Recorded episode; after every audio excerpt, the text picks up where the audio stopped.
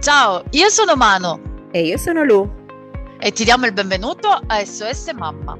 Questo podcast è dedicato al mondo meraviglioso, intenso e molto complicato della maternità. Ogni settimana affronteremo senza tabù degli argomenti interessanti. Ci saranno invitati speciali e soprattutto daremo sostegno a tutte le donne. Ricordandovi che non siete sole. Quindi cosa aspettiamo? Iniziamo! Ciao a tutti e benvenuti ad un nuovo episodio del nostro podcast SOS Mamma. Io sono lui e oggi parleremo di un argomento molto interessante, non lo farò da sola, non sono qui con Manu ma con un ospite speciale che vi introdurrò tra pochissimo. Allora, quando si parla di concepimento si, se- si pensa subito a qualcosa che succede quasi in immediato, quasi come se nel momento in cui una coppia decide di avere un figlio questo figlio debba arrivare quasi immediatamente. In realtà per molte coppie eh, la situazione è un po' diversa, la realtà è un po' diversa ed è questo di, eh, l'argomento di oggi, cioè di cui parleremo tra pochissimo. Oggi siamo qui con Enza della pagina Cominciamo 123 che ci racconterà la sua storia eh, di mamma in M- PMA. Ciao Enza, benvenuta. Ciao Lu, grazie, grazie per avermi invitato. Grazie mille per essere qui, è un piacere averti qua con noi. Allora, oggi parleremo un po' di te, quindi ti farò qualche domanda, però tu senti libera di, di, di approfondire l'argomento come meglio, meglio ti senti, ok? Certo. Allora, prima di tutto partiamo un po' dalle origini. Hai sempre voluto essere mamma? C'era una cosa che era in te o, o si è sviluppata un po' dopo? Come succede a molte, insomma. Allora, assolutamente sì, eh, mi sono sempre vista eh, mamma sin da piccola, considera anche che io arrivo da una famiglia numerosa, non tanto la mia ma quella dei miei genitori sia dalla parte di mia mamma che dalla parte di mio papà, quindi siamo abituati eh, a essere proprio in tanti, quindi l'idea anzi di avere tanti figli, ho sempre sognato e speravo sempre di, di avere questi quattro figli, poi da piccola ho sempre fatto la babysitter, ero attiva, ehm, andavo dalle suore, quindi ero attiva all'oratorio, cioè quindi diciamo che ho sempre visto ecco, queste famiglie particolarmente numerose. E, e quindi sì, io assolutamente eh, volevo essere mamma. Ha virato un secondo la mia eh, diciamo, scelta di non essere mamma giovane, in quanto mi sono laureata, poi per un periodo ho vissuto all'estero, poi da Milano mi sono trasferita a Roma, quindi diciamo che la carriera in quel caso ha preso il primo posto, eh, lasciando il secondo a quello che era la famiglia. Certo, infatti questa era una domanda che volevo chiederti, se non ti dispiace rispondere, a che età poi hai deciso di iniziare a cercare un figlio, di, di iniziare a pensare al figlio, insomma? Allora, guarda, eh, in realtà non ho deciso io, ho deciso quello che poi è diventato mio marito, nel senso che noi siamo andati a vivere insieme e lui voleva questo figlio, questa, voleva allargare questa famiglia, io invece continuavo a viaggiare per lavoro, mm-hmm. quindi per me era proprio un momento della mia vita pieno, pieno di, di attività, pieno di ehm, nuove cose, pieno di obiettivi, eccetera. Eh, quindi ricordo perfettamente di aver detto, guarda, facciamo così, sposiamoci prima, troviamo casa e poi va bene, mettiamo su famiglia. Io metto un freno al lavoro eh, perché, ripeto, io lavoro, o meglio, lavoravo prima del Covid negli eventi, quindi per me è veramente un lavoro senza orari da ufficio, cioè ti fai gli orari da ufficio, ma poi il sabato e la domenica sei fuori per la maggior parte certo. del tempo, se non addirittura fuori città. Eh, quindi per me era impensabile in quel momento storico della mia vita a livello, ripeto, per conciliare il lavoro non mi andava di mettere al mondo un figlio e di lasciarlo dai nonni o con la tata o al nido. Certo. Eh, e quindi diciamo che ho preso questa scusante, eh, chiamiamola così, del matrimonio successivamente della casa per prendermi un po' di tempo. Quindi diciamo che eh, effettivamente noi abbiamo iniziato a cercarlo a tutti gli effetti che io eh, avevo da poco compiuto 30 anni, quindi subito dopo il ah, matrimonio. Beh, abbastanza giovane comunque. Perché effettivamente uno dice, ok, finisco la mia fa- la fase di studi, quindi l'università e vari, e poi inizi la carriera, giustamente, poi per una donna c'è sempre questo dilemma, quando faccio un figlio, perché sfortunatamente c'è sempre questa cosa del carriera e famiglia ancora non è che si concilia benissimo, eh quindi no, ovviamente uno no. deve fare un po' una scelta. Poi con gli anni magari si spera che le cose cambino, però al momento è un po' così. Comunque 30 anni eri abbastanza giovane. Allora, lì è successo che ovviamente io, come ti dicevo all'inizio, lavoravo ancora ehm, diciamo sul territorio, quindi eh, spesso e volentieri eh, sono stata per tutto il mh, mm, primo anno di matrimonio ancora su, sui congressi, quindi succedeva che appunto io mancavo da casa anche 12, 13, 14 giorni al mese, perché okay. ovviamente il congresso è eh, effettivamente, diciamo, ti porta via anche 4-5 giorni alla settimana, quindi tu immagina una persona che parte da casa il martedì e torna il sabato certo. e questo lo fa due o tre volte al mese, quindi in pratica stai fuori tutto il mese, cioè rientri a casa solo i primi giorni della settimana. Ehm, quindi diciamo che il primo anno eh, di ricerca che per noi era un po' a gioco, nel senso che eh, sì, ok, va bene, ok, ci siamo sposati, eh, ok, va bene, abbiamo casa, adesso sì, mettiamoci sotto. Proviamoci. Mettiamoci sotto era, non è che sto a guardare il giorno, l'X, l'ora, eccetera. Quindi certo. era un po' così, come si dice a Roma, ando coio coio, cioè come la prendo, la prendo. Eh, sta di fatto che ando coio coio, eh, alla fine è passato un altro anno, cioè è passato l'anno Okay. effettivamente dove eh, senza protezioni e senza null'altro abbiamo detto se viene siamo qua, nel senso continuo a fare quello che devo fare, però a massima libertà. Eh, alla fine di quest'anno ehm, io mi fermo, inizio a dire ma strano effettivamente è vero che forse non sono stati i giorni giusti, è vero che forse non lo so, valutiamo bene, eh, cioè vado a farmi diciamo la visita di controllo e parlando con allora il ginecologo che mi seguiva, ho detto guarda noi abbiamo intenzione di tirare su famiglia, ehm, stiamo già provando rapporti liberi eccetera, però dammi delle indicazioni un po' più precise per il concepimento, e, cioè per riuscire ad avere questo concepimento. Diciamo che lì abbiamo avuto questa sorta di mh, diciamo prima tabella più o meno, prima, sì, prima tabella da rispettare. Allora, questi sono i giorni, questa è la finestra, eh, diciamo che devi fare così, dovresti smettere di fumare, dobbiamo fare questo e quell'altro. Quindi io da quel punto gli ho detto, ok, va bene, allora parto da zero, tolgo il mio anno appena passato perché effettivamente avevo fatto praticamente nulla di quei conti, cioè non sapevo neanche come iniziare a contare, addirittura ho scaricato un'app, cioè era diventata tutta una cosa un po' più meccanica. meccanica. Certo. A quel certo. punto Cosa succede? Che io continuo a lavorare fuori, eh, quindi spesso questa finestra non conciliava quando io ero effettivamente a casa, cioè magari mm. ero fuori fisicamente.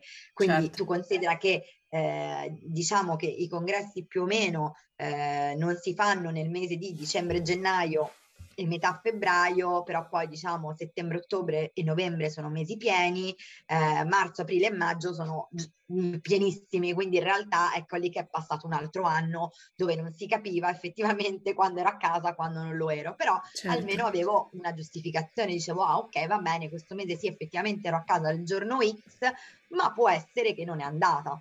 Certo. Fino a che però a questo punto eh, con la tabellina alla mano eh, passa quest'altro anno e inizio a dire ma forse c'è qualcosa che non va, cioè mi sembra un po' strano però e quindi mi rivolgo in questo caso a un'altra, eh, un altro medico, un altro ginecologo, questa volta esperto in fertilità di coppia. Quindi okay. iniziamo a fare i primi esami che fino a quel momento non avevamo fatto sia io che mio marito, eh, quindi io dal punto di vista ginecologico, mio marito addirittura dal punto di vista anche andrologico. Eh, facciamo questi esami e diciamo che le, primissime cose che vengono riscontrate è che mio marito ha uno spermiogramma un po', um, diciamo, un po' basso di risultati. Quindi sembrava che inizialmente, diciamo così, tra virgolette, la coppia, ma te lo dico per certo che l'infertilità è di coppia sempre, non è né dell'uomo né della donna, è sempre di coppia, cioè le cose si fanno in due. Eh, diciamo che in questo caso la colpa era un po' più di mio marito. Quindi sembrava che io stessi benissimo e che semplicemente doveva essere lui a ehm, avere uno stile di vita diverso, a prendere degli integratori e quant'altro. Per fartela breve, perché non ti voglio scocciare, il nostro percorso è durato quasi cinque anni. Okay. Ehm, tra una cosa e un'altra questi mesi passavano, quindi siamo arrivati al punto che io mi sono detta eh, anche con rapporti mirati, programmati, ehm, eh, monitoraggio di ovulazione e quant'altro che questa gravidanza non arrivava, al che mi sono scocciata, mi sono fermata e ho detto ok perfetto, io devo parlare con qualcuno che si intende di infertilità, perché qui c'è qualcosa che non va, non può essere che una coppia come noi siamo sine causa, quindi vuol dire che a un certo punto ho rifatto lo spermogramma di mio marito, andava tutto benissimo e quindi era, e eh vabbè ci dovete provare. Nel frattempo erano passati tre anni, cioè certo. non è possibile. Quindi tra una cosa e un'altra decidiamo eh, di, di, iniziare un vero e proprio percorso di PMA, quindi di procreazione medicalmente assistita e eh, di andare a scavare un po' più a fondo eh, sia ne, dal punto di vista clinico mio che da quello di mio marito per capire ehm, cosa, cosa, cosa era successo. Nel frattempo il mio corpo era cambiato perché a un certo punto io rifaccio questo esame che è l'esame delle tube e eh, si rilevano delle mh, aderenze molto marcate. Di conseguenza, dopo aver fatto questo esame, la risposta del ginecologo è stato perfetto, eh, con le tube così come le hai, tu non puoi concepire naturalmente, o meglio per te è molto difficile concepire naturalmente, quello che puoi fare è fare una FIGET o una X ragazzi, quindi un percorso di eh, procreazione appunto assistita di secondo livello. E io così praticamente mh, da che sembrava che andava tutto benissimo, eravamo semplicemente una coppia perfetta che probabilmente non beccava il giorno, siamo arrivati addirittura che io ho le tube chiuse, di conseguenza non posso concepire eh, naturalmente. Quindi okay. diciamo che abbiamo avuto questo risvolto della medaglia. E questo quando, ve l'hanno, quando te l'hanno confermato? Quanti anni dopo che avevi iniziato a fare... Eh, considera, io ero arrivata in pratica a quasi quattro anni, perché io sono okay. entrata al percorso, eh, io sono entrata nel percorso, io ho iniziato diciamo il percorso di PMA nel pubblico mm-hmm. ed era luglio dell'anno scorso. Ok. Scusami, perdonami, luglio di due anni fa, perché l'anno scorso ero incinta. Eh, luglio di due anni fa io entro in lista d'attesa in un ospedale di Roma, eh, dove inizio tutti gli esami eh, e da lì, in circa intorno a novembre, mi dicono, ok, perfetto, abbiamo fatto tutti i tuoi esami, eh, il tuo problema sono le tube, sappi che da questo momento sei in lista d'attesa. La lista d'attesa è di 15-18 mesi. Oh, wow. Ok. Ok, esatto. Quindi a quel punto il mio cervello si, eh, si, accende, si innesca, ma in modo anche negativo, perché a quel punto mi sentivo presa in giro, avevo perso un sacco di tempo e decido di andare in privato. Andando in privato ovviamente ho completamente abbattuto eh, il discorso della lista d'attesa e a eh, dicembre con il ciclo di dicembre, quindi con le mestruazioni di dicembre, io ho iniziato la stimolazione ovarica, quindi le famose punture che si fanno uh-huh. eh, durante questi percorsi e a gennaio ero incinta. Quindi okay. in questo caso diciamo che nella sfortuna di aver atteso eh, così tanto tempo, poi c'è stata anche la fortuna che il mio corpo ha reagito eh, benissimo alla stimolazione, cioè, mm-hmm. scusami, non ha reagito proprio benissimo alla stimolazione, ma ha reagito molto bene all'impianto, in questo caso certo. del, del, della blastocisti, ed è partita subito la gravidanza. Tant'è vero che poi l'ospedale eh, mi ha chiamato a febbraio 2022 eh, e io in pratica ero, ero già incinta. Okay. Io ho detto, guarda, mi dispiace, eh, sono contenta che la lista d'attesa sia diminuita da, da 15 mesi a 12, eh, però, però io ho già fatto da me, grazie. Ho già fatto, esatto. esatto.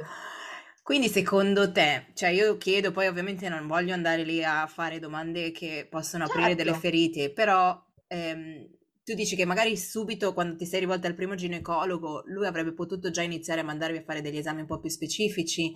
C'è stato qualche mancanza nel vostro percorso prima di decidere poi tu di eh, rivolgerti a, a, a, a poi a, una clinica dell'infertilità, ma secondo te si poteva fare qualcosa un po' prima o è una prassi così che funziona solitamente? No, no, allora, eh, il problema è come per tutte le eh, professioni ci sono delle specializzazioni, no? Mm-hmm. Cioè, eh, io faccio, che ne so, il grafico, però sono più bravo nei fumetti o sono più bravo nei siti, o, cioè nel senso ognuno poi sì, ha sì. la propria eh, specializzazione. La stessa cosa vale col ginecologo. Che cosa succede? Che, e questo te lo dico perché anche sulla pagina che poi ho creato spesso quello che faccio anche un po' con i ginecologi quando li invito, eccetera, nelle dirette è parlare di questo.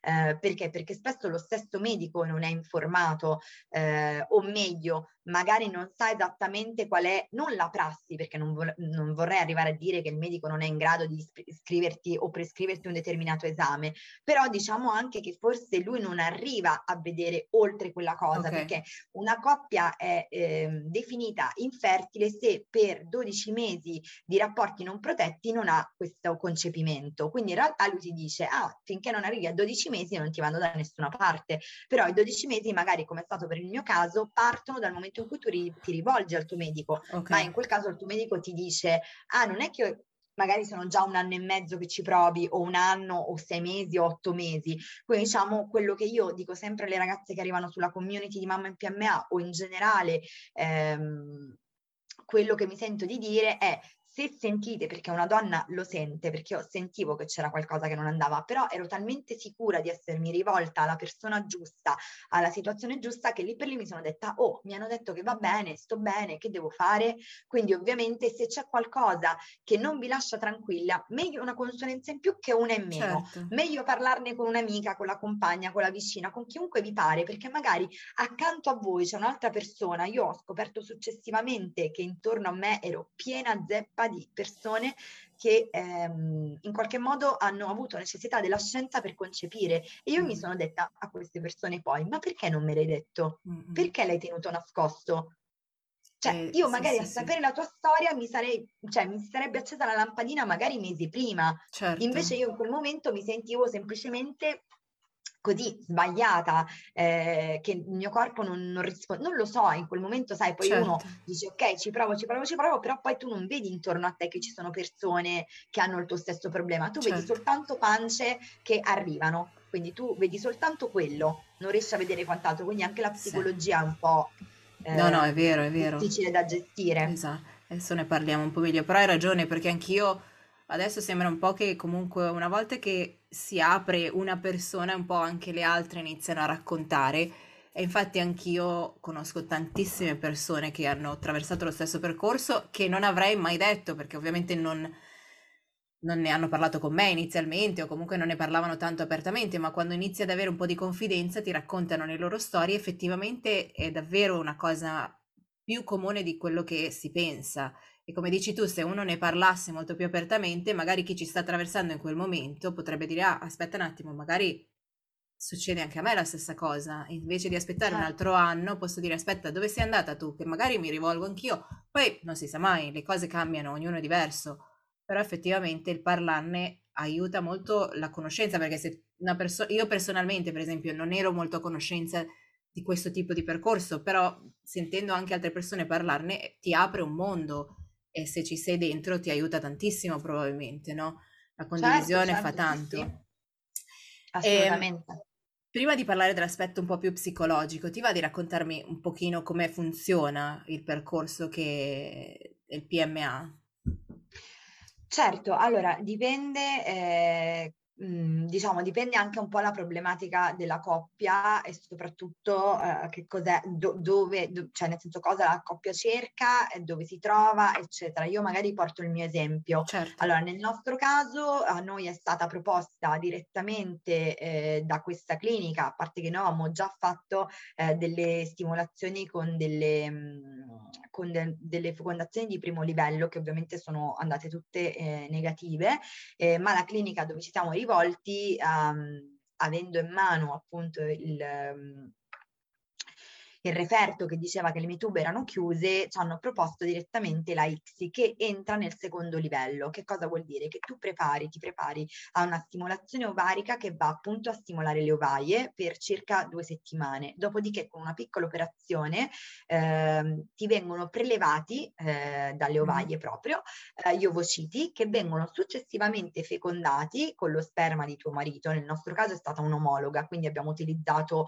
ehm, il materiale materiale eh, biologico sia mio che di mio marito perché appunto non avevamo altro tipo di problema, cioè diciamo magari i problemi possono essere di infertilità maschile, quindi bisogna ricorrere alla donazione dei gameti o femminile, quindi non voglio entrare ecco in cose che non mi come dire, non mi rispecchiano, non mi va di parlare di una cosa che certo. non ho certo. passato. Eh, però ecco, quindi dicevo, in laboratorio vengono uniti eh, proprio fisicamente il, l'ovocita della donna e nel nostro caso l'ICSI l'ovocita viene proprio punto dalla, punto dalla, siringa e viene inserito con quest'ago ultra sottile eh, lo spermatozoo che la biologa, l'embriologa scusami, ha scelto. Eh, a quel punto si aspetta, si aspetta che la vita abbia inizio dal laboratorio e mm, tendenzialmente si aspetta per ritrasferirlo nell'utero o il terzo giorno, in questo caso lo chiamano embrione, o il quinto giorno, in quinta giornata lo chiamano blastocisti. Eh, Baby M, per esempio mio figlio Manfredi, è una blastocisti. Eh, Ehm, diciamo che la parte forse un po' più difficile, almeno come l'ho vissuta io, è sicuramente la stimolazione, il fatto di fare le punture a determinati orari, poi io sono un'agofobica, quindi ho proprio vissuto male eh, la stimolazione ovarica, ma in, poi in definitiva ho vissuto anche male le prime settimane di gravidanza perché ho avuto una minaccia d'aborto e quant'altro, quindi a me soltanto il pensiero di dover rifare tutto da capo mi ha abbastanza offuscato il cervello. Ehm, però diciamo che a parte questa piccola operazione che si chiama pick up, quindi il prelevo ovocitario, successivamente o tre o cinque giorni dopo fai il transfer, quindi ti viene trasferito eh, l'embrioncino o la blastocisti che le embriologhe hanno, come dire, covato il laboratorio per te. E da lì iniziano queste due settimane infinite, mi viene da dire, eh, di cova letteralmente, dove tu covi, cioè speri che il tuo, il tuo, piccolo uovo all'interno del tuo utero si attacchi a quel punto, perché magari la vita si è creata in laboratorio, loro te la trasferiscono, ma tu devi sperare che attacchi, attacchi certo. e si nutra nel tuo endometrio, quindi si attacchi a te e, e, a quel punto parte la placenta e quant'altro. Quindi diciamo quelle due settimane sicuramente sono eh, cariche di, di, emozioni contrastanti, io le ho vissute almeno così, cioè tra pianti e quant'altro, perché ripeto, non mi sentivo che non era andata. Poi invece quando alla fine ho fatto il test ed era positivo ero felicissima e poi è durato praticamente un paio di settimane perché ho avuto delle forti perdite e da lì mi hanno messo a letto fino alla tredicesima settimana eh, per minaccia d'aborto. Quindi diciamo che forse chi arriva dalla PMA ha sempre un po' diciamo il piede sulla punta, cioè certo. è sempre in punta di piedi perché ha timore, eh, sa quello che ha passato per arrivare a quel momento. Anche perché se uno pensa, a parte il fatto che veramente la scienza è fantastica in questo caso, no? Perché veramente cioè, sta aiutando a creare la vita, è una cosa eccezionale.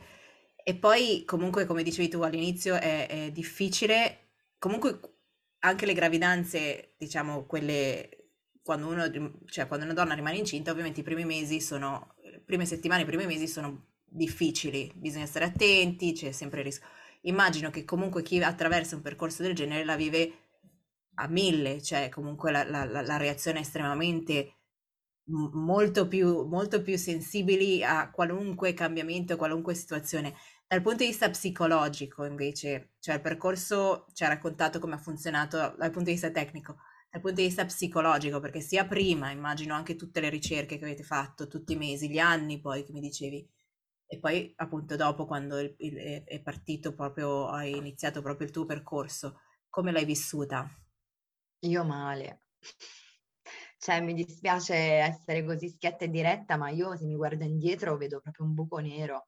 Cioè, io vedo proprio il malessere generalizzato se io ragiono e mi immagino negli anni passati, io vedo praticamente una persona che non mi appartiene, cioè vedo una persona completamente altalenante eh, anche a livello emotivo, ehm, ma non tanto dovuto ehm, dal discorso del, della ricerca o non ricerca, ma io vedo anche, cioè ricordo quando ho detto ok, perfetto, contatto l'ospedale, io ero felice di aver contattato l'ospedale perché sapevo che da lì partivo, ok? In realtà da lì è stata ancora una salita più alta, cioè io non riuscivo mai ad arrivare in vetta, non so come dirtelo, cioè sembrava di essere arrivata in questa piana dove dicevi ok perfetto adesso è tutta discesa, non è vero, era tutta ancora salita.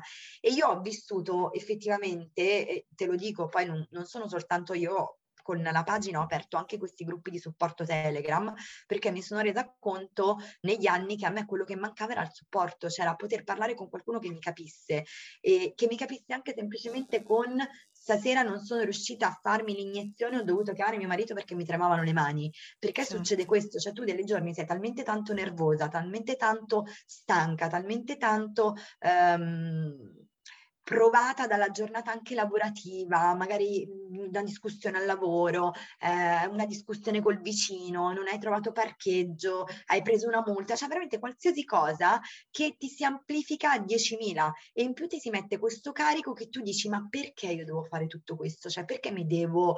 Ehm, perché mi devo lacerare, perché mi devo eh, bucare? Cioè io mi ricordo che avevo la pancia, e lo diciamo in tante, che è un colabrodo, cioè presente proprio l- lo scolapasta, sì. così, cioè non sai dove farti una siringa perché, tra, perché hai la pancia piena di lividi, eh, cioè sono veramente sensazioni brutte che a me dispiace dirlo, ma preferisco... Ehm, dirlo chiaramente, è, è, esatto, perché io cerco di essere onesta perché avrei tanto voluto trovarla questa onestà mm-hmm. negli anni scorsi, perché probabilmente avrei vissuto tutto con una con, magari semplicemente con una, uh, un punto di vista diverso. Uh, questo non vuol dire che è il terrore, attenzione, ci sono cose molto più gravi nella vita che farsi tre punture, due punture, un'iniezione al giorno. Uh, io ho partorito, cioè per mio figlio mi farei altre, cioè io fatto l'insulina, cioè veramente certo. ho fatto una gravidanza assurda, da io che ero agofobica, ormai mi facevo l'insulina da sola, questa per farti capire un po' come andava il mood. Eh, però questo per dirti, mio figlio poi vale ogni singolo ago, ogni singola pasticca, ogni singolo bustina che io ho preso. Eh, però certo è che dal punto di vista emotivo eh, e psicologico la condivisione, il supporto, il fatto di sapere che non sei sola, che non sei sbagliata, che non è che è colpa tua, eh, purtroppo hai hai questo, questa mancanza, ma non per questo sei meno degli altri. Sicuramente dovrai soffrire un po' di più, sicuramente ti è chiesto eh, di lottare di più magari rispetto alla ragazza che stasera l'ha fatto e fra due settimane è incinta. Eh, va bene, fortunata lei, noi siamo meno fortunate, saremo fortunate in altro, eh, però questo un po' per dirti che l'aspetto psicologico ehm, è molto, è molto, come dire, annebbiante, quindi se eh, è necessario, io dico anche alle ragazze, piuttosto parlate anche con un professionista, non abbiate paura di eh, esporvi, perché è peggio tenere tutto dentro e poi arrivare a un certo punto non riuscite proprio a gestire più le emozioni, perché a quel certo. punto diventa rabbia e la rabbia è un sentimento che può essere buono perché ti può dare tanta energia, ma se non lo scaturisci bene, d'altro canto ti, ehm, non ti permette di viverti appieno le cose e quindi anche tu vivi tutto ehm, in, un, in modo secondo me non, non, buono, non corretto, non positivo. E giusto mi veniva una curiosità, non esiste un supporto psicologico per chi fa questo percorso? Cioè non c'è già tipo viene assegnato insieme poi a tutta la parte diciamo della medicina standard? Allora, guarda, proprio l'altro giorno ho partecipato a un webinar della Sapienza qui di Roma, eh, dove tra l'altro ero ospite perché appunto non essendo psicologa non ero stata invita- cioè invitata, non, sì, diciamo, non potevo partecipare per l'ECM, quindi per ehm, la formazione continua in medicina. E quello che appunto eh, si evinceva da questo webinar era proprio il fatto che eh, alla struttura non è collegato un, un, supporto psicologico. Quindi questo webinar di psicologi diceva proprio questo, cioè è necessario accompagnare le coppie, accompagnare la donna, accompagnare l'uomo in questi percorsi. Quello che succede è questo, ehm, nel percorso pubblico eh, io ho avuto un colloquio, uno io, uno mio marito e uno tutte e due insieme, della durata forse di mezz'ora l'uno, eh, con una psicologa che a un certo punto ha detto sì, ok, questa coppia è a posto, può, può andare con il percorso. Ehm, nella struttura privata la psicologa c'era, ma ovviamente era a pagamento, quindi tu immaginati che io mi devo già sobbarcare di una spesa X per queste cose, che non è poco quindi sì. io lo dico chiaramente. Eh, in più ci devi mettere i farmaci, in più ci devi mettere tutta una serie di cose, i costi dei monitoraggi, questo e quell'altro. Certo è che se magari 70, 90, 100 euro di psicologo te li risparmi, certo. eh, poco non è, perché anche lì lo psicologo quanto lo vedi una volta a settimana? Sono 50, 60, 70 euro? Non lo so, io magari me li risparmio.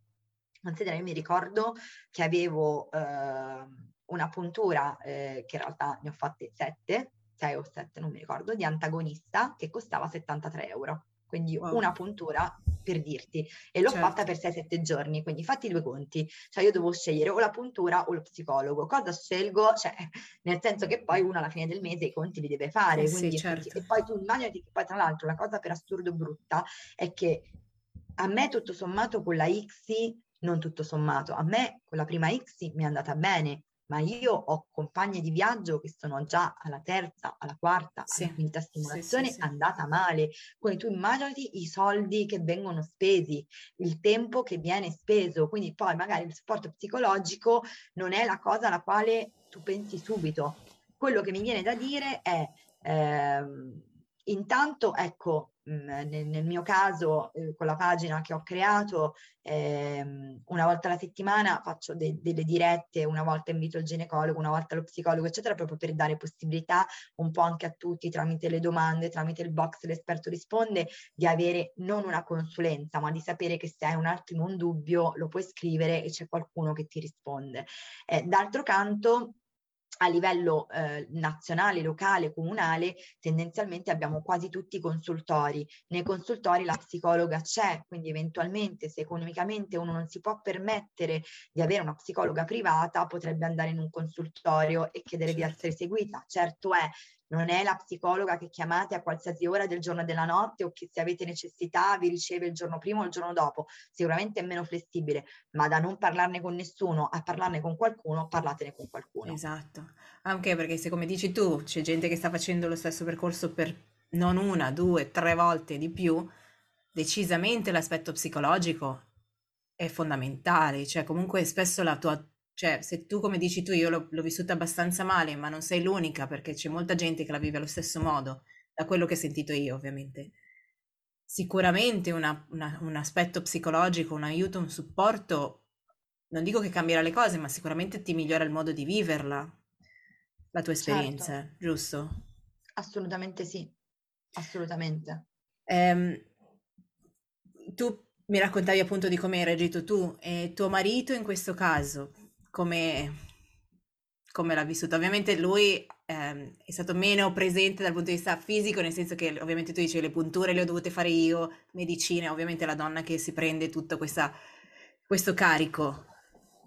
Allora, Però... guarda, mm, in questo caso Michael, almeno con me, ma vedo anche con le altre ragazze della community, eccetera, gli uomini tendono a essere presenti ehm, anche tanto, lo dicevo prima, l'infertilità è un affare di coppia, non è un affare. Poi certo è che la donna si sobbarca di, tutto, di tutta questa eh, pratica di ehm, acquisizione medicinali e quant'altro, eh, però tendenzialmente l'uomo ti deve accompagnare e anche certo. per l'uomo non è facile. Tu immagini l'uomo che quel giorno del pick up ti accompagna e a un certo punto, mentre tu sei in sala operatoria, che ti stanno pizzicando le ovaie per, tro- per, per, per, levarti gli ovociti, tuo marito sta nel bagno di servizio fondamentalmente a masturbarsi per riempire un bicchierino che poi deve arrivare al laboratorio. Cioè c'è anche da dire che tutto sommato questi uomini spesso non vengono contemplati, ma in realtà eh, tu immaginati anche per l'uomo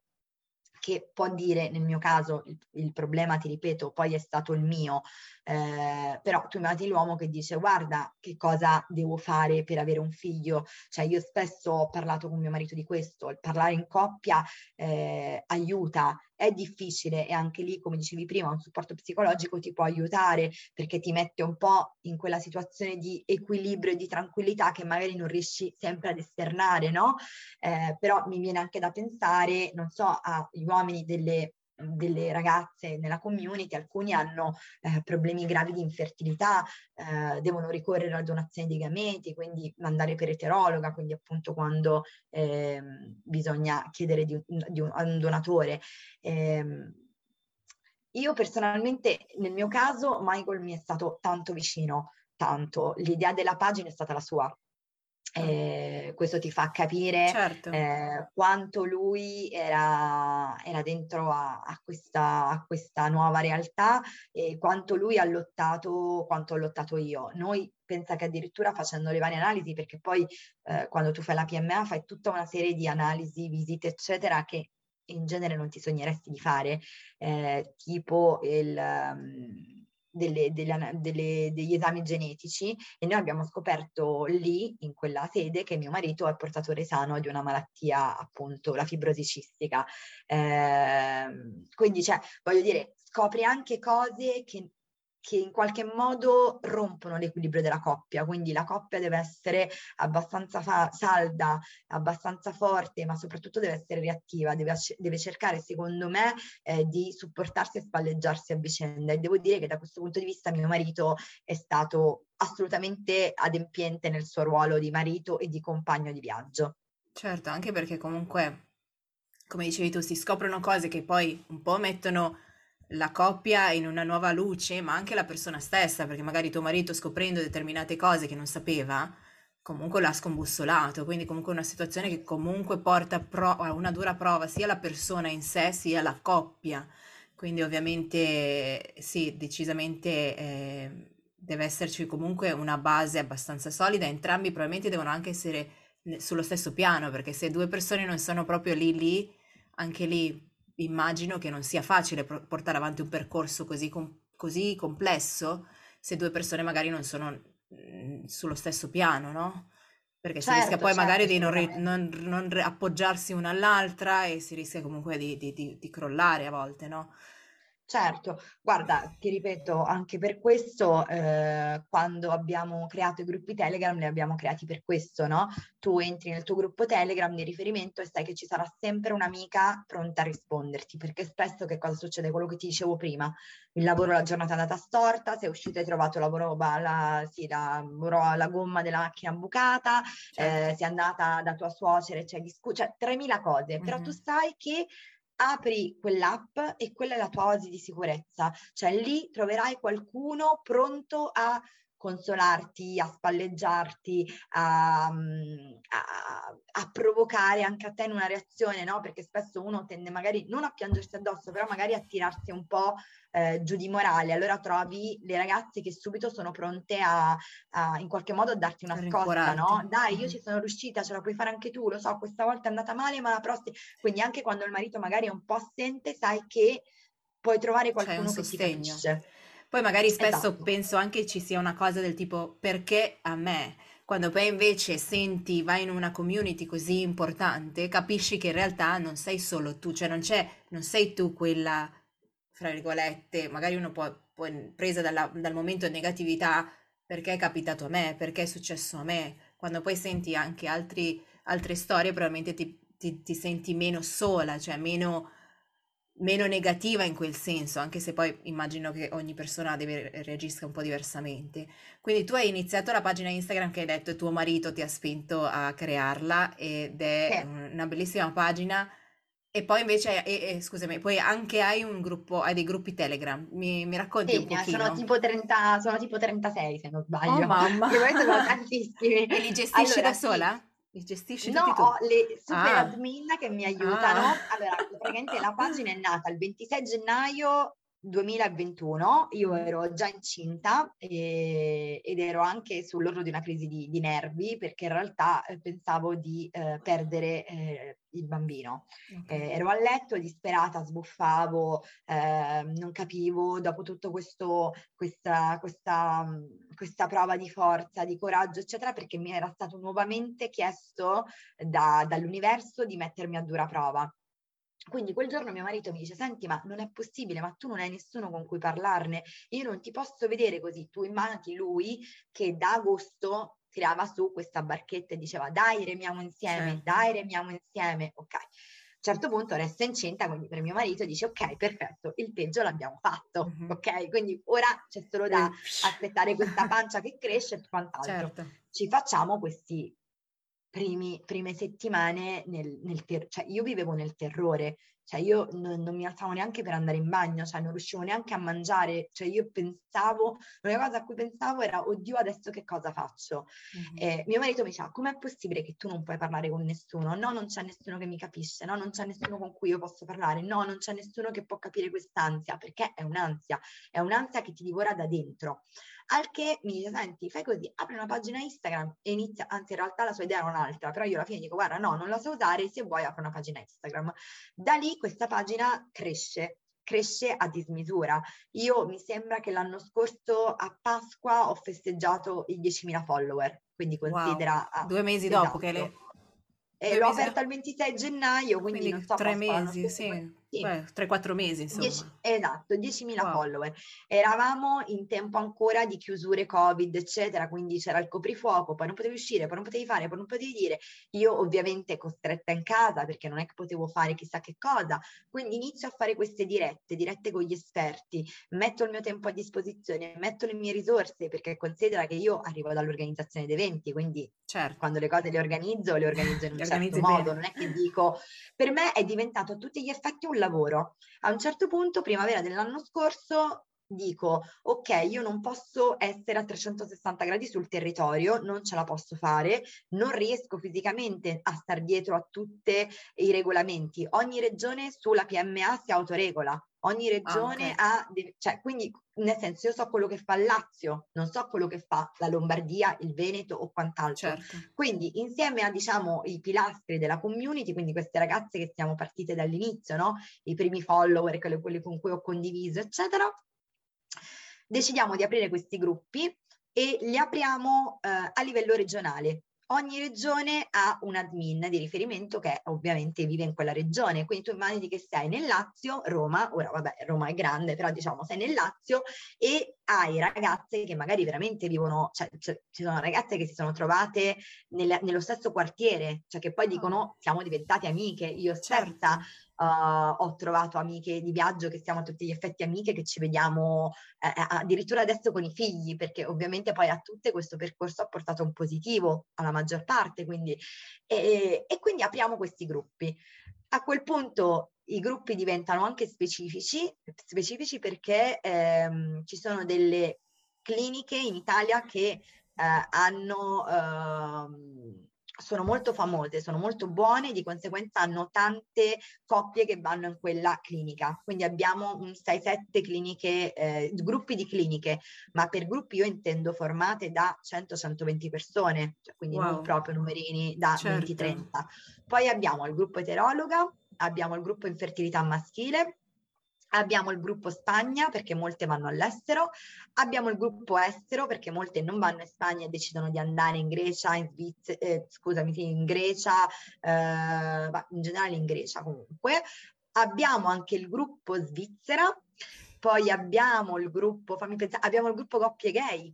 Tu devi pensare a, in Italia non è possibile certo. che io sono sposata con una donna, quindi siamo una coppia eh, omosessuale, in Italia noi non possiamo fare non la PMA Mm-hmm. Esatto, all'estero sì, quindi considera che è un supporto ancora diverso, no? Perché la tua realtà è ancora diversa.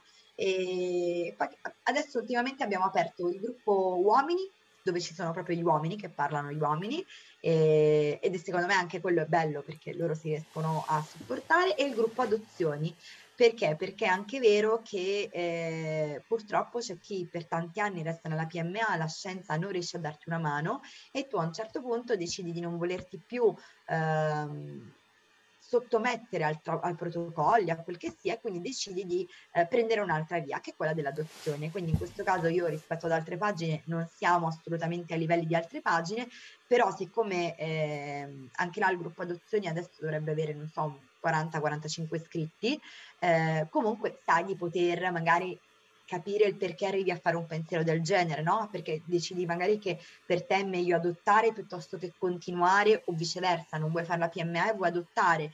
Eh, e poi no, scusami, in ultimo, il super gruppone di tutti è quello gravidanza, eh, dove ovviamente io spero sempre di vedere tutte le ragazze Tante donne positive, vai esatto. lì e, e, poi ti confronti bellissimo. e quant'altro. È bellissimo, bellissimo davvero. E soprattutto anche il gruppo adozioni, infatti era una cosa che pensavo mentre parlavi prima, perché comunque c'è anche lì il percorso per adottare un bambino non è facile, quindi anche lì probabilmente ci vuole un gran supporto, perché probabilmente anche lì non esistono supporti psicologici, a meno che uno se lo cerca privatamente, però certo. comunque anche lì non è facilissimo partire con la procedura e adottare un bambino, quindi effettivamente questi gruppi sono un sostegno enorme eh, ed è vero che eh, se non lo sai, non lo conosci, ti trovi molto sola, anche se hai una persona di fianco molto comprensiva come, come lo è stato tuo marito, però aspetta, non è, ci sono de- tante cose che magari non riescono a capire, non perché non vogliono, ma perché probabilmente non riescono. Quindi, eh, quindi complimenti perché è un'idea fantastica, cioè eh, stai dando una, una, mano enorme. E poi i numeri che mi, mi racconti vuol dire che effettivamente c'erano tantissime donne che fino a prima, e chissà quante prima ce ne sono state, che non si aprivano, non parlavano, quindi tutto questo no. rimaneva una, vivevi da sola tutto questo, quando in realtà bastava, come dicevi tu, la tua vicina di casa o la ragazza a due, a due case più in là, e, e potevate tranquillamente trovarvi già, no? Però effettivamente certo. è una cosa di certo. cui non si parlava e quindi... Bene, io ehm, è fantastico. Guarda, l'ultima cosa che, dimmi, che dimmi. ti dico, la, no, quello che diciamo è stata l'ultimo, eh, l'ultima bomba d'orologeria che ho buttato dentro la community e che abbiamo, cioè abbiamo, ho aperto l'associazione di Mamma in PMA, quindi no profit, eh, questo è un super spoiler, Oh, non so quando andrà in onda, ma immagino che tanto quando andrà in onda eh, sarà bella che Sarà ufficiale già, in realtà eh, era già, eh, cioè ci sto lavorando da, dai primi di gennaio, ma tra impegni lavorativi, eh, tra anche varie cose, siccome anche di queste associazioni ce ne sono, non ce ne sono, eh, cioè associazioni in generale ce ne sono tante, associazioni che oh, si occupano di infertilità non ce ne sono, o forse non lo so, non, non- non si capisce, quindi anche creare lo statuto, ho chiesto um, ai medici che ci hanno seguito nelle dirette di, di entrare a far parte del comitato scientifico proprio per dare un apporto maggiore, di creare uno sportello aperto da professionisti, quali l'avvocato, perché poi tu devi capire che rispetto alla PMA, alle cliniche, eccetera, eh, purtroppo anche la legislazione non è chiara, quindi di conseguenza quello che si fa e non si fa è un po' sempre sommerso, quindi avere un avvocato di riferimento eh, piuttosto che avere il ginecologo, quindi diciamo che eh, è stato per me un lavoro a tempo pieno. Eh, in più però a differenza di prima quando sono nati i gruppi e quando la pagina diciamo ha preso il, il- il largo, io ero incinta, avevo molto più tempo, ora avendo Manfredi ovviamente il tempo come sai da mamma si riduce, Si e riduce, il mio certo. tempo è per lui, quindi eh, pensavo di essere molto più veloce, in realtà è partito tutta la macchina e tutto quanto, però poi diciamo per mettere a punto eh, le ultime cose ci ho messo un po' più di, di settimane, ma ripeto, semplicemente perché io mi sono un po' persa. Però questo è l'ultimo, l'ultimo progetto di, di- di questa cosa, ma più che altro perché l'idea era quella eh, assolutamente di... ehm, condividere in modo istituzionale perché la pagina Instagram oggi Instagram ci può essere magari domani non ci sarà Esatto. più io non lo so Mhm. eh, può essere qualsiasi cosa, eh, un'associazione no profit con degli obiettivi ben precisi, condivisi da chi eh, ha vissuto questa cosa, secondo me è un must che non può non esserci e quindi ho deciso di eh, spendere le mie ultime energie in questo mega progetto a 360 gradi. Wow, complimenti, congratulazioni e grande, grandissima grazie a nome di tutte, perché comunque, come dici tu, Instagram oggi c'è, domani non si sa. Non tutto il mondo è su Instagram, quindi non tutte le donne che magari stanno attraversando questa cosa sono su Instagram, quindi sicuramente poi eh, avere un, altro punto di riferimento fa davvero la differenza. Quindi, e ti dico, lo, lo dico perché conosco tantissime persone che ci stanno attraversando in questo momento e so le difficoltà adesso che stanno attraversando e quindi ehm, non vedo l'ora di, quando finiamo qua, di raccontarlo. Quindi lo userò io come spoiler in anteprima, senza, senza rovinare nulla però, ok? Vai, vai, no, ma guarda, in realtà Vai, ti ho- già accennato, quindi tranquilla, diciamo che lo spoiler Perfetto. eh, manca perché ho aspettato a dire, sai come quelle cose che dici, oddio non la dico finché non l'ho Finché fatta, cioè sì, dico sì, per casa finché non ho fatto il rogito, perché fino al giorno del rogito può succedere qualsiasi cosa, quindi io sono una così che finché proprio non ho le chiavi di casa in mano che dico, ah ok, queste sono esatto. le chiavi, perfetto, ho comprato casa, io sono molto così, quindi ho preferito, cioè in realtà grazie alle admin che mi hanno supportato anche proprio anche dal punto di vista ehm, di, di, di com- commercialista, cioè del commercialista, avvocato, quant'altro, eccetera, eh, diciamo poi ognuna con i propri impegni, cioè quindi tu immagini, già per noi è un lavoro, cioè di volontariato a tempo pieno. Eh sì. Eh, in più, ecco, la cosa della, della community, cioè, mh, sì, il lavoro della community comunque ti prende tempo, l'associazione però diciamo è proprio la ciliegina sulla torta perché con questa veniamo riconosciute perché così veramente siamo eh, semplicemente dietro una chat di Telegram e dietro un profilo Instagram Sembra- che voglio dire da un momento all'altro potrebbe esserti Esatto. hackerato e perdere tutto, invece così è qualcosa che resta. E poi è una cosa ufficiale, cioè perché come dici tu la, la, la, la, chat di Telegram è una cosa per chi fa parte della chat, ma invece così siamo qua, è ufficiale, chiunque voglia unirsi c'è il sostegno da parte nostra, fantastico. Esatto. Complimenti, anche perché io dico, solo la pagina Instagram ti porta via un sacco di roba, un sacco di tempo, perché non si, non si pensa, perché uno fa un post, due tre, cioè i like, eccetera, ma il tempo per crearlo, il tempo per fare la grafica, eccetera, è tantissimo lavoro. Stare dietro certo. una chat, di, alle varie chat, vabbè tu ovviamente hai, hai, anche l'aiuto, però comunque ci vuole tempo. Avere un bambino così piccolino anche, quindi oddio, non so come farai, però veramente sei, sei stata grandissima e, e hai tutto Grazie. il nostro supporto, veramente. Adesso ti lascio andare perché so che il tempo è prezioso. Volevo solo fare l'ultimissima domanda. Vai. Che consiglio, che parola di conforto, che cosa vorresti dire a chi ha appena iniziato questo percorso e, e lo sta attraversando magari in un momento un po' di difficoltà? Guarda, quello che dico sempre eh, a tutte le ragazze che mi hanno intervistato e mi hanno fatto questa domanda è non sei sola, cercaci e ti aiutiamo, cercaci e ne parliamo, cercaci e in qualche modo facciamo insieme, non sei sola. Perfetto, bellissimo. Grazie mille, davvero, grazie infinite. Eh, quello che stai facendo è davvero qualcosa di veramente straordinario, quindi io ti ringrazio a nome di tutte quelle ragazze che sicuramente lo fanno già de- di loro, ma ti ringrazio anche da chi adesso inizierà a conoscerti, ti ringrazio da parte nostra perché sei venuta qui a parlarne e ti mando abbracci e baci virtuali e tanta forza perché stai facendo qualcosa di fantastico. Ti ringrazio ancora. Grazie mille Lu. Grazie. Grazie, alla prossima. A te. Ciao ragazze. Ciao. Grazie per aver ascoltato SOS Mamma. Se la puntata ti è piaciuta, ti invitiamo a iscriverti al podcast per non perderti le prossime puntate. Seguici su Instagram dove siamo sempre disponibili per rispondere a qualsiasi domanda. E ricordati che la mamma perfetta non esiste. Ma tu sei perfetta per i tuoi figli. Alla prossima puntata!